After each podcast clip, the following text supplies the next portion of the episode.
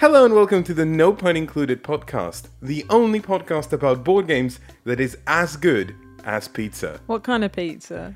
Well, you'll be happy to know that whilst we've been playing the games that we'll be covering on today's podcast, I have revisited my childhood favorite, which is the beef slices, banana, and curry powder pizza. Uh huh. If it's as good as that one, then I might agree, sure. I also had a baked bean pizza once that was so so. So I think that's probably the kind of pizza you're talking about. I don't know, Elaine. I think the pizzas I made were pretty delicious. And I'll have you know that this isn't just some weird invention of mine. The banana, beef, and curry powder pizza is a popular staple of Swedish pizzas. Uh-huh.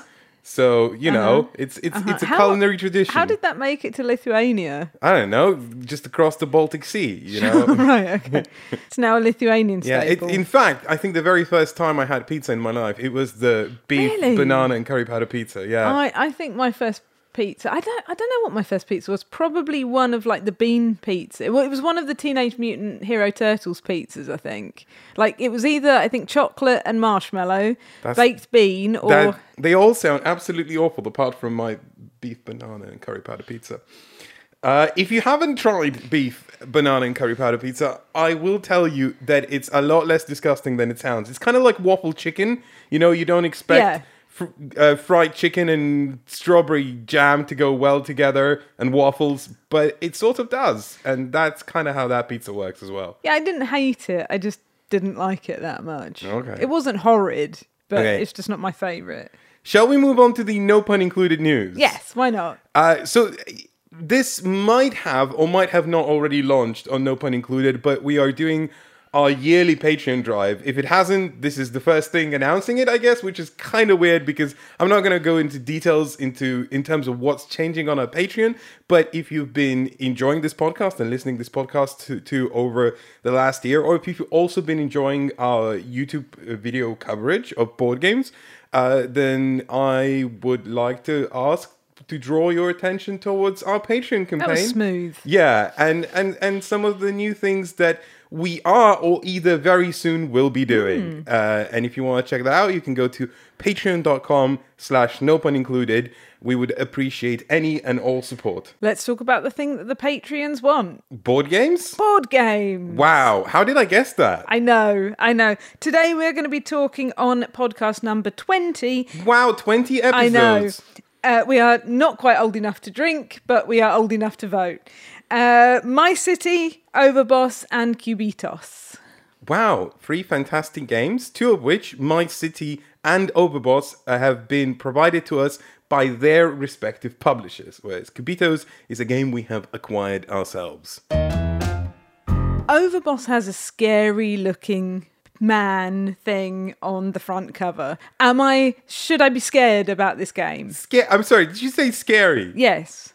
Scary. In like a Teenage Mutant Hero Turtle kind of way. yeah, Like it, it's it's more kind of like 90s cartoon ridiculous uh-huh. Uh, rather than scary. In fact, uh, Overboss features uh, pixelated artwork, which I have things to say about later in terms of when pixelated artwork is used in board games. But let's talk about what Overboss is first. And that is a tile laying game that I have quite enjoyed. that was a very succinct description. Thank you. I enjoyed it too. Overboss, full title Overboss Boss Monster Adventure. A boss monster adventure sorry, is important. A boss moss a moss boss adventure. Moss Bros, the suit people. Oh god. Um is a thematic or like setting wise sequel to Boss Monster, which is a game I've never played. I know nothing about, but I think it also features pixelated artwork. Ah. And it's sort of invoking the trope of uh, 90s video game boss monsters. So in this game, the pitch is that you are going to be building your own boss, which makes absolutely no sense because because what you're doing is you're first of all not building a thing. You you already are a boss, as dictated by uh, a variant where you get a boss card that depicts the boss that you are. but you're also building like a landscape. So Right. it's it's a tile layer. You have dungeons Right. and swamps and stuff like that. Graveyards and Graveyard- whatever. Yeah, yeah, yeah.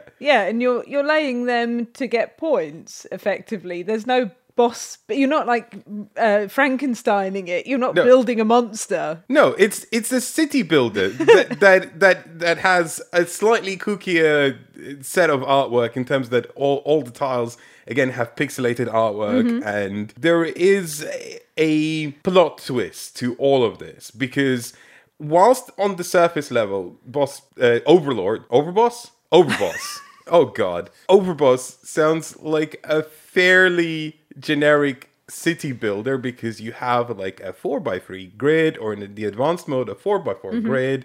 And each turn you take a tile and you place it anywhere on your grid. And then based on various different tiles in the and the way you have composed them you'll get points. So there are like forest tiles for example. And the more forest tiles you have the more you'll score points from forest tiles Right, each tile has a different condition for scoring it. So, like you said, Yeah. the forest tiles, the more you have of the forest tiles, the better. It's like cumulative points, right? exactly yeah But they're not all like that. there are loads of games out there like it, like Quadropolis Mm-hmm, or Between Two Cities or most recently Glasgow that we've Yeah. covered on episode Something. something something yeah. Mm-hmm. So that in itself isn't very impressive, but. Uh, there are two things that make it stand out for me. Number one is one of the designers. So this was designed Yes. by Aaron Mesburne and Kevin Russ. Uh-huh. Uh, Kevin Russ, whom you might be familiar with from a recent game we've also covered called Calico, which is again a tile layer. And uh, what I personally found interesting is is the design overlaps between these two games, Yeah. where it's becoming evident that Kevin Russ has his own language uh, Uh-huh. in terms of you know what he wants to evoke through his games and it's starting to reverberate basically is what i'm saying Mm-hmm. so that that was interesting to me uh, and the other thing that i found interesting and this is the mechanical gimmick of this game is that you're not just drafting one tile out of a set of four but you're drafting a tile and with it is attached a tiny tile. Yes. um. So so you're you're drafting terrain like swamps or forests or whatever, but with them come monsters, Mm-hmm. uh, and these monsters have to go and live in places. And most of the time, you don't have an appropriate place to populate them, so they just become really, really annoying. What do you mean by really annoying? I like that. I like that you get a little tiny monster and you have to not only think about which tile you're taking, but you have to think about what little monster you're taking and how it's going to fit in to your board. Well, that's kind of what I mean. I don't mean annoying in a way that, like, oh, I hate this. More like, oh, this is frustrating me because it's a, like an extra additional layer of a puzzle. The good kind of annoying. The good kind of annoying. the kind of annoying where every decision brings with it an extra crinkle. And that crinkle is it needs to be ironed out somehow, right? So one one of the most basic tiny tiles is monsters, and there are different monsters, t- monster types. And if you can match the monster to the terrain it likes to live in, you'll get an extra point. That's That- adorable. that is adorable. Yeah. So like a goblin wants to live in the forest, or a witch wants to live in a swamp. Uh, but but also there's like this set of points you can acquire at the end of the game if the same type of monsters are in a row or a column. Mm-hmm. And so if you can get like a, a row of four or a column of four, that's like an extra seven points. Whereas if it's a row of two or a column of two, it's just two points. Mm-hmm. So you have this dichotomy between wanting monsters to be on their native terrain, but also wanting to draw these lines, which inevitably mean they won't be on their native terrain. Right, and also fulfilling any requirements to score points on the tile. So, like, if you have a dungeon tile, you don't want the same tiles either side of that dungeon tile because you score points for having different tiles, right?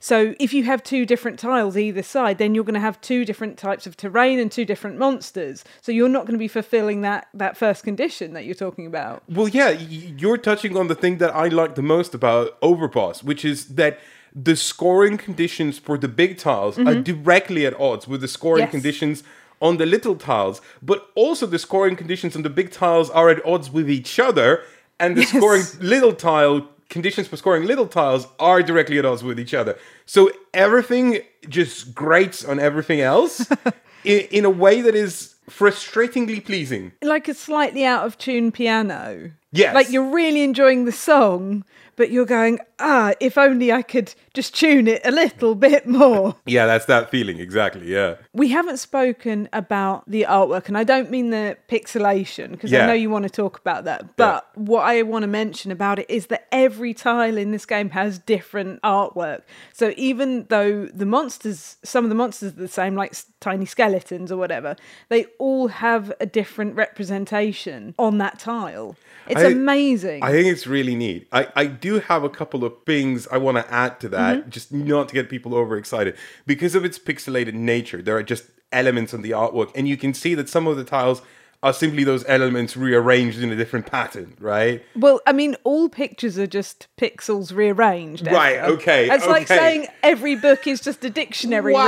rearranged, right? Like, Okay, a more salient point then. um, some of the dungeon tiles have different colors, Uh-huh. Right. But they're still functionally dungeon tiles. And that really threw me because I've come to identify different sets of tiles in tile laying games by tile color. I see. And now there's two tile colors for the same type of tile, and that really confused me, especially when there's another tile, mountains, which shares a similar color with both of the dungeon colors. So everything becomes a bit like confusing in That a way that I'd rather was avoided. That didn't bother me so much because there are symbols on all the tiles also. That's so true, If that's it, I got confused, I just enjoyed the artwork for what it was Mm. and was like, oh, it's this symbol. So it's a mountain or whatever. I, I see. For me, I very much go by color, and I know that's a privileged kind of thing, but I that's how I'm used to playing games. And when the colors don't correspond the way I expect them to, I get confused. And I, a number of times in this game, I've taken a tile that I didn't want to at all because I thought it was Well. a different thing. well, So, so one of the things that I mentioned is that uh, that you know there there seems to be a design ethos that is uh, echoing over from Yeah. Calico, and and that's the tile selection. So on the face of it, it is incredibly simple. And actually, Overboss, one of the things that I think it's very good at is being an approachable game in terms of like there's almost no rules overhead. You know, uh, and and playing it, you you could teach this game to almost anyone. You know, it, it really doesn't have a lot of rules overhead. Uh, but what happens because of that is is this sort of dichotomy between I'm enjoying it because of how simple it is and how restrictive it is, but at the same time, there is this feeling inside of me that wishes it was slightly more over designed, right? Uh, and that's because the tile selection it's I don't I don't know how to describe it. It's such a weird thing, but it, it's both present in Calico and here, where it's just four tiles, take one set of tiny tile, big tile, right? That's it. There's there's no like there's nothing else to it. And it's the same thing in Calico. It's just like there's three tiles, take one. But with that comes this very weird game state where most of the time there isn't anything that I want to take and mm-hmm. everything is just annoying. Mm-hmm. And I'm not sure whether I enjoy that because I know it it feels deliberate and it, it feels intentional. Yes. It, it wants to evoke that feeling. But sometimes it, it does sort of start to border beyond the enjoyable and, and just annoying. I don't know if you felt like that Uh, yeah, I when we played Calico, uh, Mm. the one thing that I wanted to to amend, I guess, in that game Mm. is that there would be a way that you could get rid of all the tiles that were out Mm. and replace them, and like it would still be a, a guess, and you would still probably end up taking something you didn't necessarily wasn't necessarily the perfect thing you wanted, but at least if there were three tiles out there you didn't want, you at all, you could just get rid of them and replace them. And I felt the same in this game. And I know I told you that. And I know we had a, a little discussion about that, and that we came to the conclusion that it was a design choice. And they probably, you know, we're not game designers. Yeah, yeah, yeah. They probably had play tested uh, some kind of variant of that.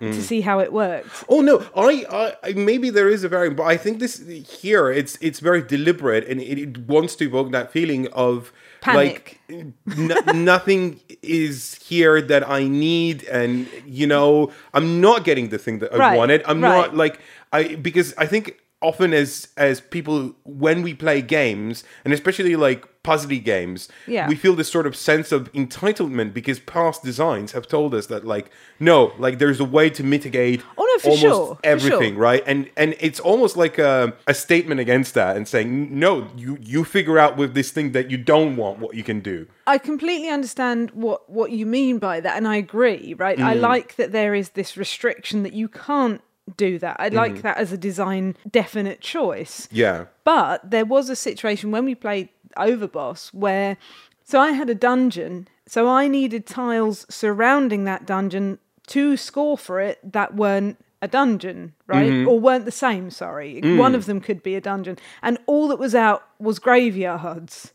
Yeah And so. at and some point that just stops being fun right Right, because the board size is so restrictive. We were playing with the three by four grid, Mm. so that is tiny. You you know you've only got. I've, so I've put one tile down already, so Mm. that's one space gone.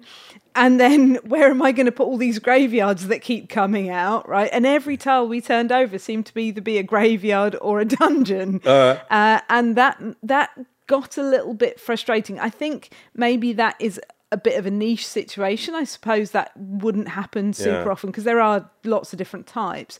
But when that does happen, I wish there was something that you could do to mitigate that, I guess. Well, see, the thing about Calico that I really enjoyed, it felt like it was a design of its own, you Mm-hmm. know, and that that seemed to be part of the core of it, right? Like that's the puzzle. You need to Mm-hmm. Yeah, figure yeah, out what you can do with the things that you don't want. But because Overboss is a design that rests on the shoulders of giants, Mm-hmm. you have a point of uh, compare and contrast. And when you have games that enable that feeling of like ability, of purpose of change, right? Yes. uh, you can't help but compare that. And so that feeling pales here, I think. So for me, Overboss was a less enjoyable game than Calico. Okay. Uh, because of that. Having said that, Elaine, we also played with a variant, uh, which is the boss variant. Right. Where you get a boss card and they are delightful. they, I Yes. I had a brain in a in a vat kind Uh-huh. of thing, and it was I had a bomb. Yeah, um, and and so th- that was one of the things that said, uh, oh, like you have this ability, you can use it once per game, but once per game you can just discard all the tiny tiles and replace them mm-hmm. with new ones, and that was great because also the boss card has a scoring condition at the mm-hmm. end at the end of the game, and my scoring condition was directly tied to tiny tiles, so the ability that I get once per game to affect change. Mm-hmm. Is one that's directly tied to something that's going to give me extra points, and I really like that. That was nice. Yeah, I think we both appreciated that mesh Mm. between the two things. I got my card wrong. I read what I thought I could do and what, what I could score for at the end of the game, and it was wrong. But having said that, I still only lost by like a few points, like four points or something. Mm-hmm. So, so I didn't do that badly, even though I got that wrong. I scored for other things no, I I really enjoyed this game. I'm not sure if I enjoyed it more or less than Calico or the same. Uh, I think that's hard to say. I'd like to play it again more times with the different variants to see what other things it can do before I make that kind of decision. But I really enjoyed it. One final thing is the pixel artwork. So, first of all, uh, let me say that I have nothing against pixel artwork. I think it's wonderful. It's it's a form of expression. You know, it's great in video games. In board games, it can work if it's trying to evoke something very particular, right? Mm-hmm. So it, it feels like pixelated artwork is is directly born out of video games. And for me, when used correctly, it you know it either brings nostalgia of certain mm-hmm. tropes or it plays on those tropes, mm-hmm. right? Uh, one of the great examples from a couple of years ago is a video game called Undertale, which is a Okay. pixelated role playing game that played on every single role playing game from the 90s trope, you know, like, with pixelated artwork and subverted them so wonderfully. It was joyous, it was it was brilliant, and the pixelated artwork absolutely made sense there. Overboss does evoke setting wise, you know, some video games from the 90s in terms of like, well, these are these boss characters, right? But from a gameplay perspective, the setting and the gameplay are at odds, and the gameplay of Overboss itself doesn't evoke anything of video games of the 90s. And so the pixelated artwork just feels odd. And it's a minor point, and I understand that I am being very, very nitpicky. You are. But it just didn't quite sit right. As much as the quality of the artwork was really nice itself. You you you are angry with me. I can tell I, I- can tell you don't want me to poo-poo this game. No, I I understand your point, right? Yeah. But I don't. I think I disagree with it that artwork has to evoke its theme and setting. It Hmm. doesn't. It can be just an art style. I like things to be purposeful. I know. Yeah. I know. And with that disagreement, we're going to end our discussion on Overboss and move on to a more heated discussion about Cubitos. Oh my, hairy cheese. Oh, Elaine, I have so many words and I don't I don't know where to begin. I this is this is going to be a ride. Cubitos is a game from AEG Publishing that uh, has the most out there, I guess, is the least offensive way of putting it, uh, style of artwork and setting, uh, where we live in in a world of cubes and everything is a cube including cheese with hairy legs and beavers and pineapples and dogs and cats and dinosaurs and there's artwork on the cards like the cheese stands alone uh, no sorry naming on the cards not artwork on the cards reckless cheese Reckless cheese. That's the one we played with. Reckless yeah cheese. and sometimes Yeah. you just get a card that says bob I just got put off by the cover because traditionally, Yes. if I see a piece of cheese that is hairy, I want to avoid it as much as possible. I mean, this game is already controversial. We haven't even told people what it is. no, that's true. right. I, I, I'm, kind of saving telling people what it is because because there's a preamble to this. I So, guess, yeah. Uh-huh. uh, Elaine, I was very excited going into Cubitos.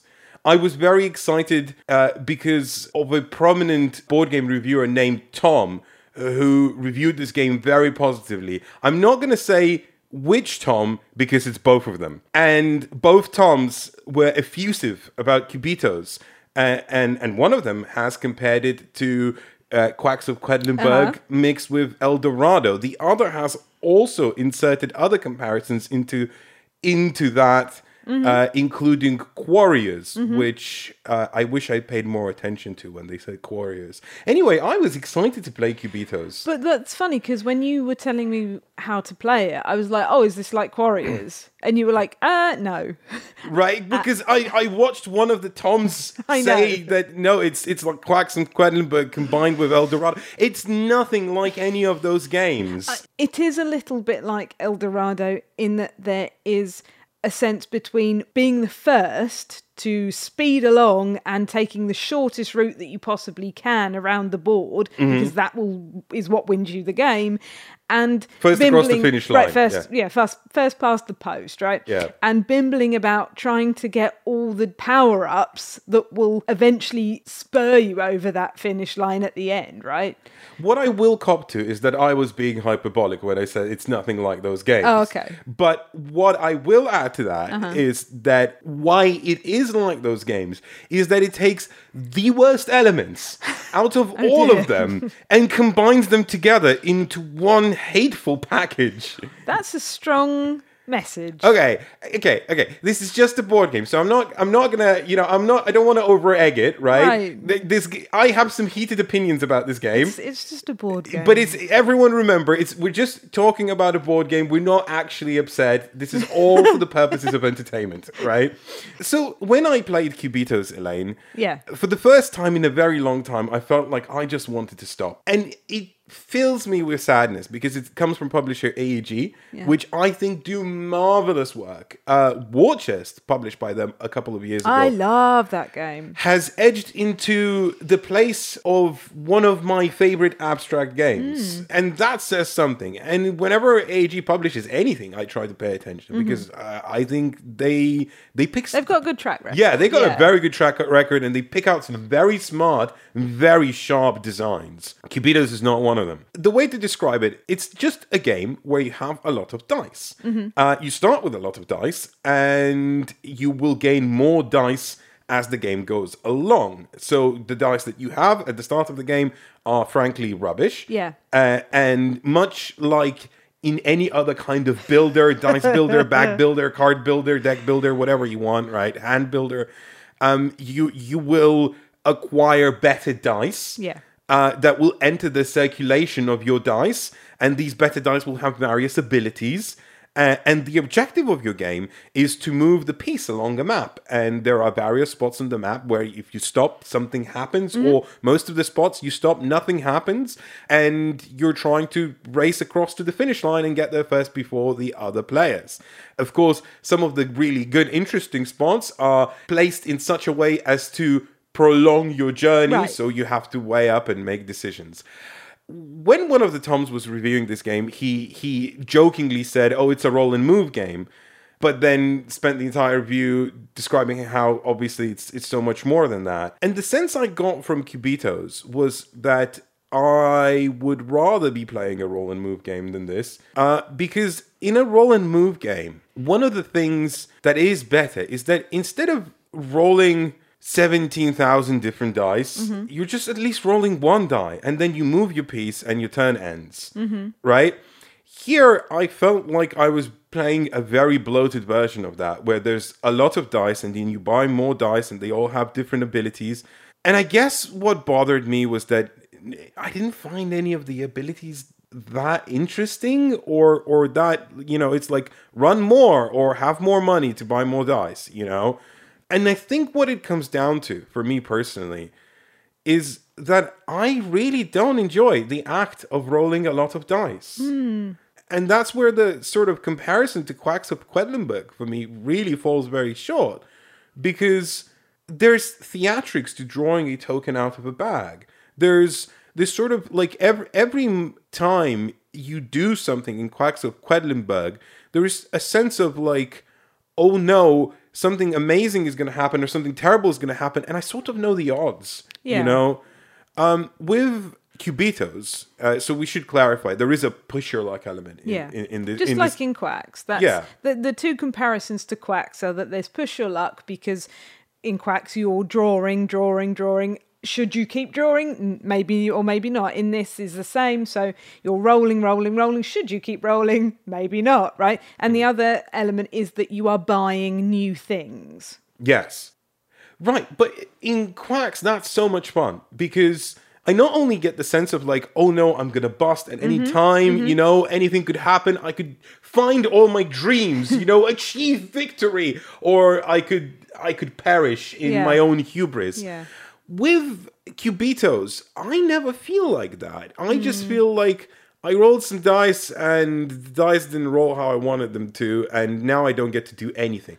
And that's the thing. The difference between Cubitos and Quacks is not just like this sense of uh, of physicality that you get from rolling dice or Yeah. drawing tokens, uh, or or the sense of theatrics, but that Quacks of Quedlinburg is so much better designed in that regard. In terms of you busting, you still Right. I was going to say a similar thing. Yeah, you don't feel like you're doing nothing if you bust. So mm-hmm. so although there's that push your luck, you know that even if you do bust, mm-hmm. You can still do something, right? Yeah. And in this all you get is to move up the fan track, which sometimes gives you something small and sometimes gives you nothing. Yeah. Oh, uh, well, the first time you move up the fan track, you get nothing. So the very first time you bust in the game, you immediately get the sense of like, oh, oh, okay. Like mm. just I just busted and that's it, mm. right?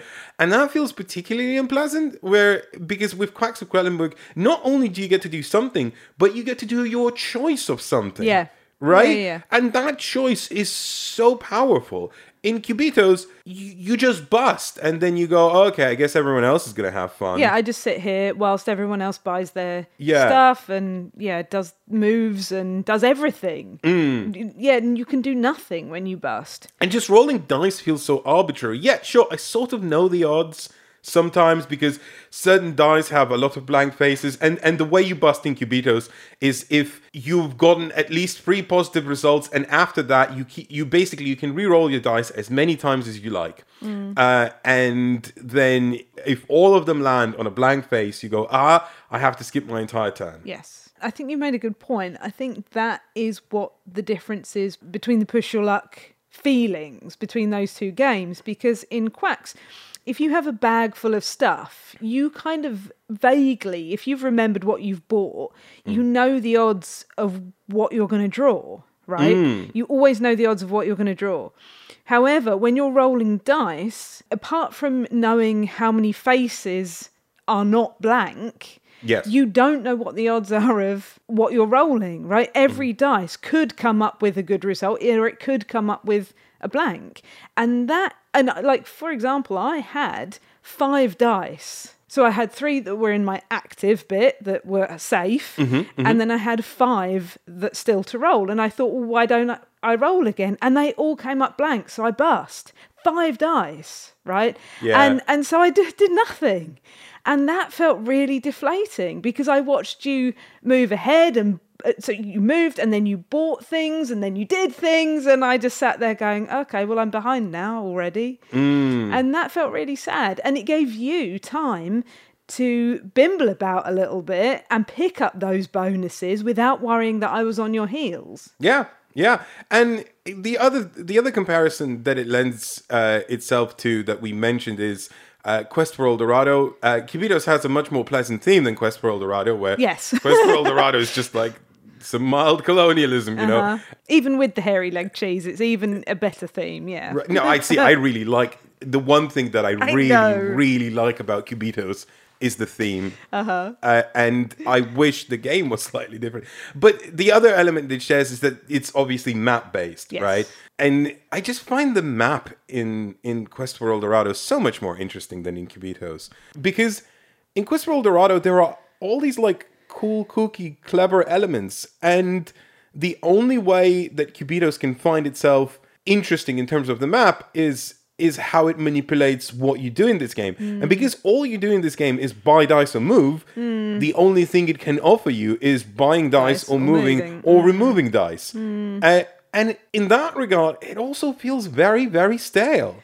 Yeah, but we did only play with one of the maps, and there are different maps, so maybe the others give it a bit more pizzazz. I don't know. I don't know, Elaine. I honestly don't want to play Cubitos again, which is a real shame. And No. and and when I said I would genuinely rather just play a like I don't know, sorry or whatever other Yeah. roll and move game, I mean it. There's less path, and and you know what? Cubitos feels. Cubitos is a short game, but Mm. it feels it feels like the Snyder cut. You know, like it's just way too That's, long. That's kind of mean. No, no okay, I'm going to be meaner. I enjoyed the Snyder cut. I mean, I, I thought it was a bad film, but as as a kind of a you know, like this is this film is doing everything that I don't want it to do for four hours. It was thoroughly enjoyable. Cubitos just make me feel miserable. I do want to say I like the production of the dice because they feel really nice to roll. They're not Yes. they're not uh, tacky plastic. They're like frosted, smooth feeling dice. So when you roll them it feels nice and the etchings on the dice faces are nice, right? Here's my final point that I want to bring up, uh, where I once again disagree with both Toms because both Toms brought the, brought it up. The one criticism that both Toms had of Cubitos is that there's these cardboard storage boxes that are there to store all your dice Yeah. between games and during games. And yes, absolutely, they are flimsy and a bit poo. But you know what? They're made out of cardboard. And I would much rather have something that's a little bit more sustainable. I understand that dice need to be, pl- although actually dice don't need to be plastic. But if you want to etch like various faces, I guess it's you just can't have wooden dice. I don't know. The dice are plastic, and so be it. But but the cardboard boxes that store them are cardboard and mm-hmm. just thin cardboard. They don't even use up a lot of paper. It reduces the cost of the game. And it reduces, you know, like the environmental impact of cubitos. Yeah, they. I think they would get ruined pretty quickly if you played it a lot. Yes. But on the other hand, it doesn't really matter because they're not functional. All, well, I guess they are a little bit. You put the dice on top of the Yeah, cardboard box, yeah. Mm-hmm. and then you put the dice in the box when you're done. But even if the corners were mashed up or whatever, it wouldn't matter. They would still work, right? Mm-hmm. So yeah, no, I agree with you. I appreciate the lack of plastic in this game. And that's Cubitos. Sorry, Tom from Shut Up and Sit Down. I know this is probably the first time you got roasted, and I'm actually honored to be the person that's responsible for that. Uh, you'll live, and Tom from the Dice Tower, you'll be fine. You've experienced this before.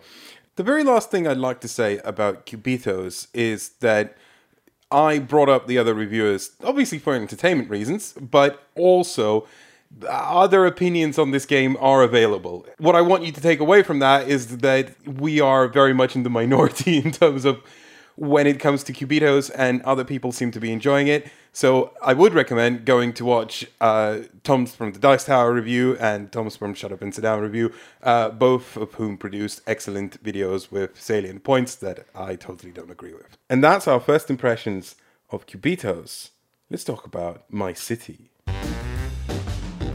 Did you notice I let you talk for like two or three minutes solid without interrupting you about cubitos, just so you could have your rant? did it feel? Did it feel cathartic? It did, and I did notice, and I'm very appreciative of it. Uh, do you, do you want to rant about my city now? I don't want to rant about my city. No? Okay. no, I want to praise my city. Oh wow, that's big Uh, words.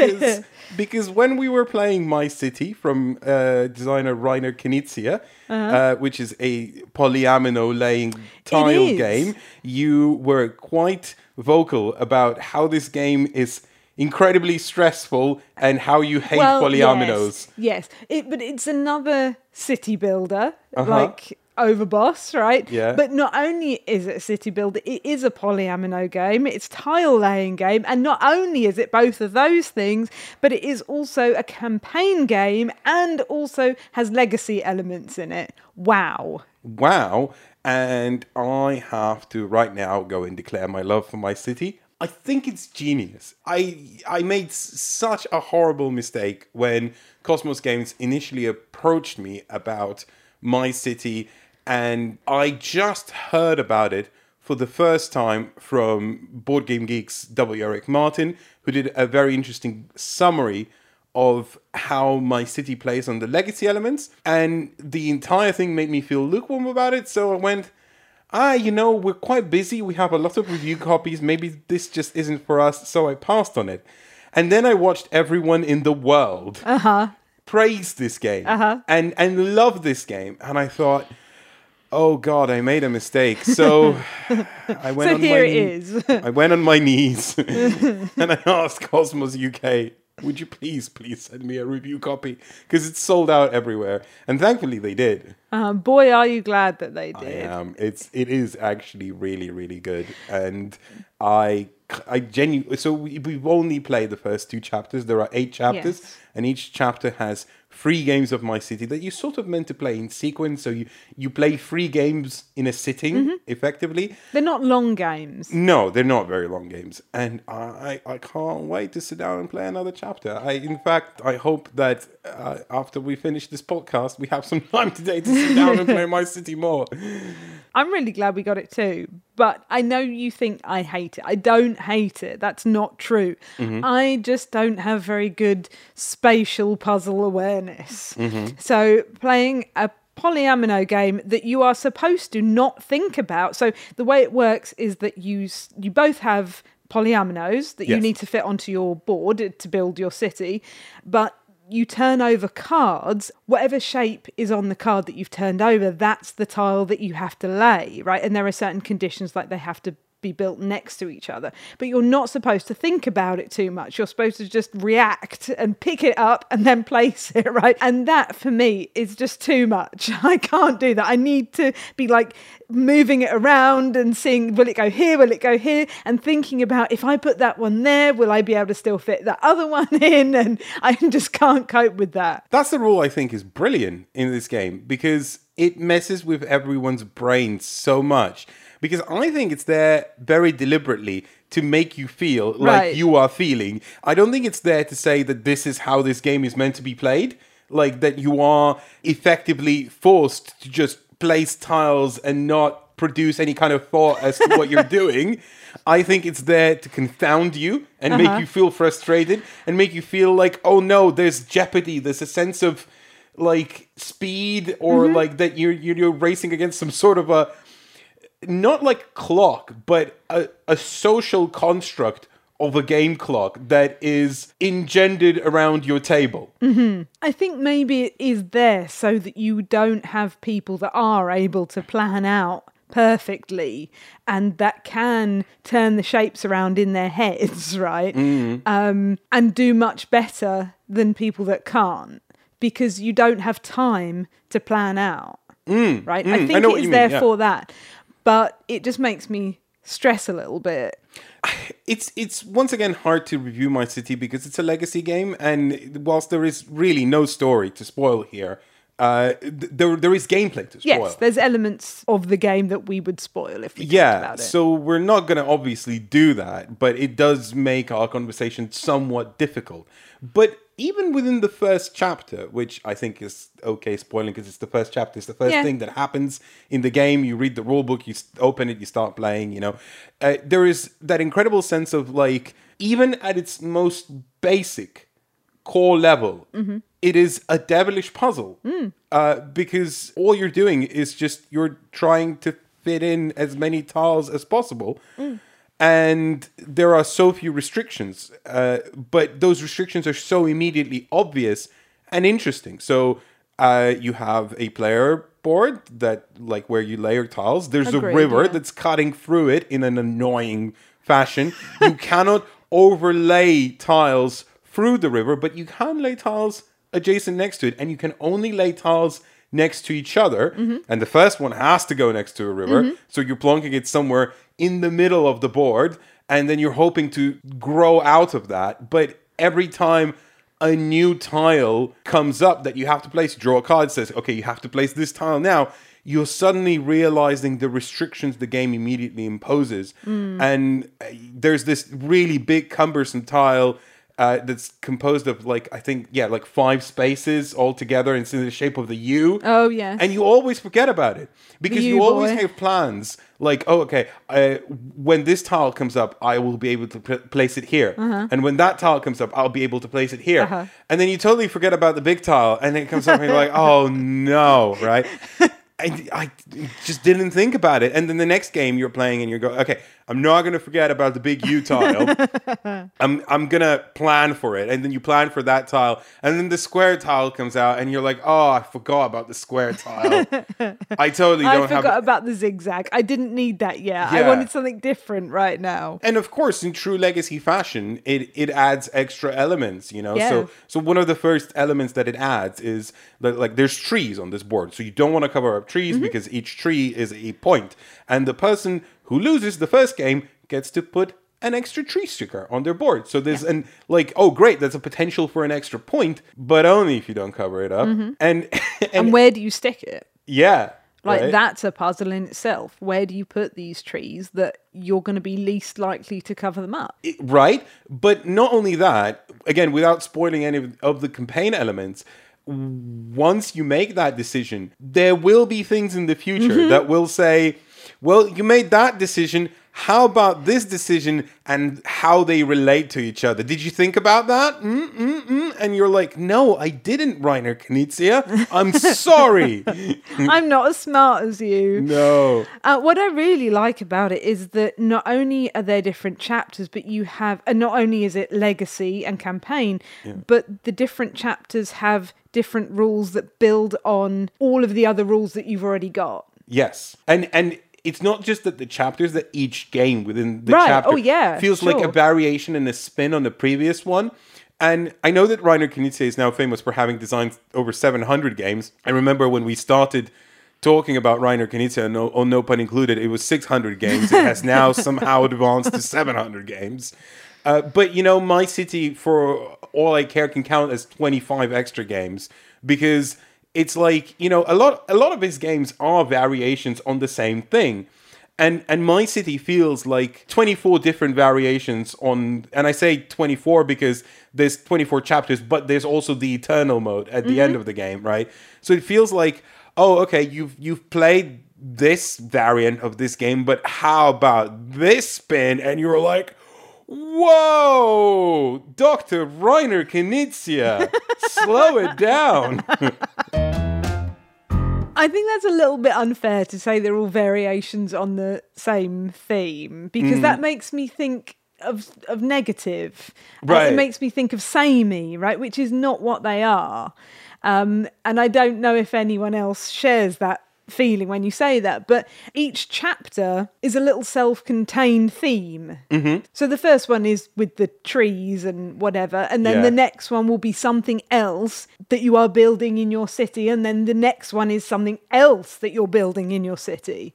well, we don't know. We haven't we haven't discovered chapter three yet, Elaine. I um, no, but I um I might have looked through the envelopes.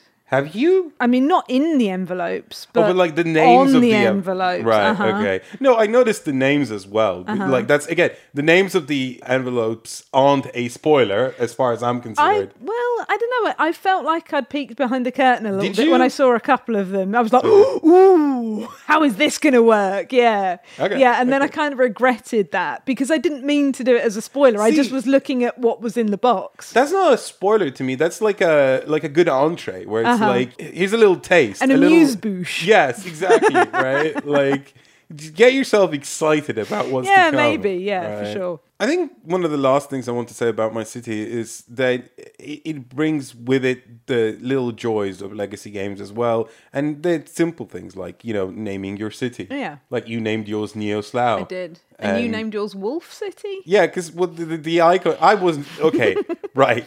I was not creative in the naming of my city. I like it. It's, there's a little icon of the wolf for my player Mm-hmm. color, right? And I was like, Wolf City.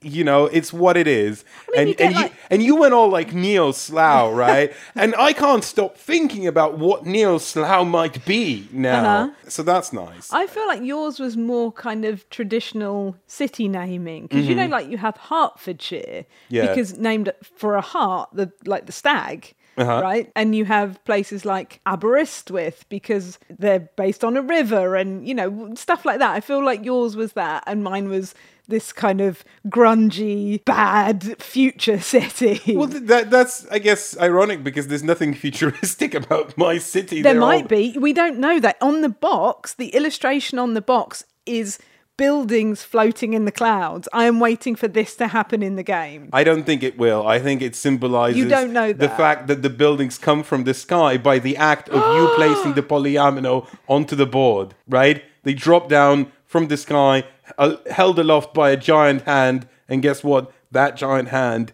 is yours. And all the people scream for the building is coming down. That's Neo Slough for you. Should we go and play some more My City? I think we should do that. Uh, if you enjoyed this episode of the No Pun Included podcast, you can leave a comment, uh, especially if you have something to say about one of the games that we've covered.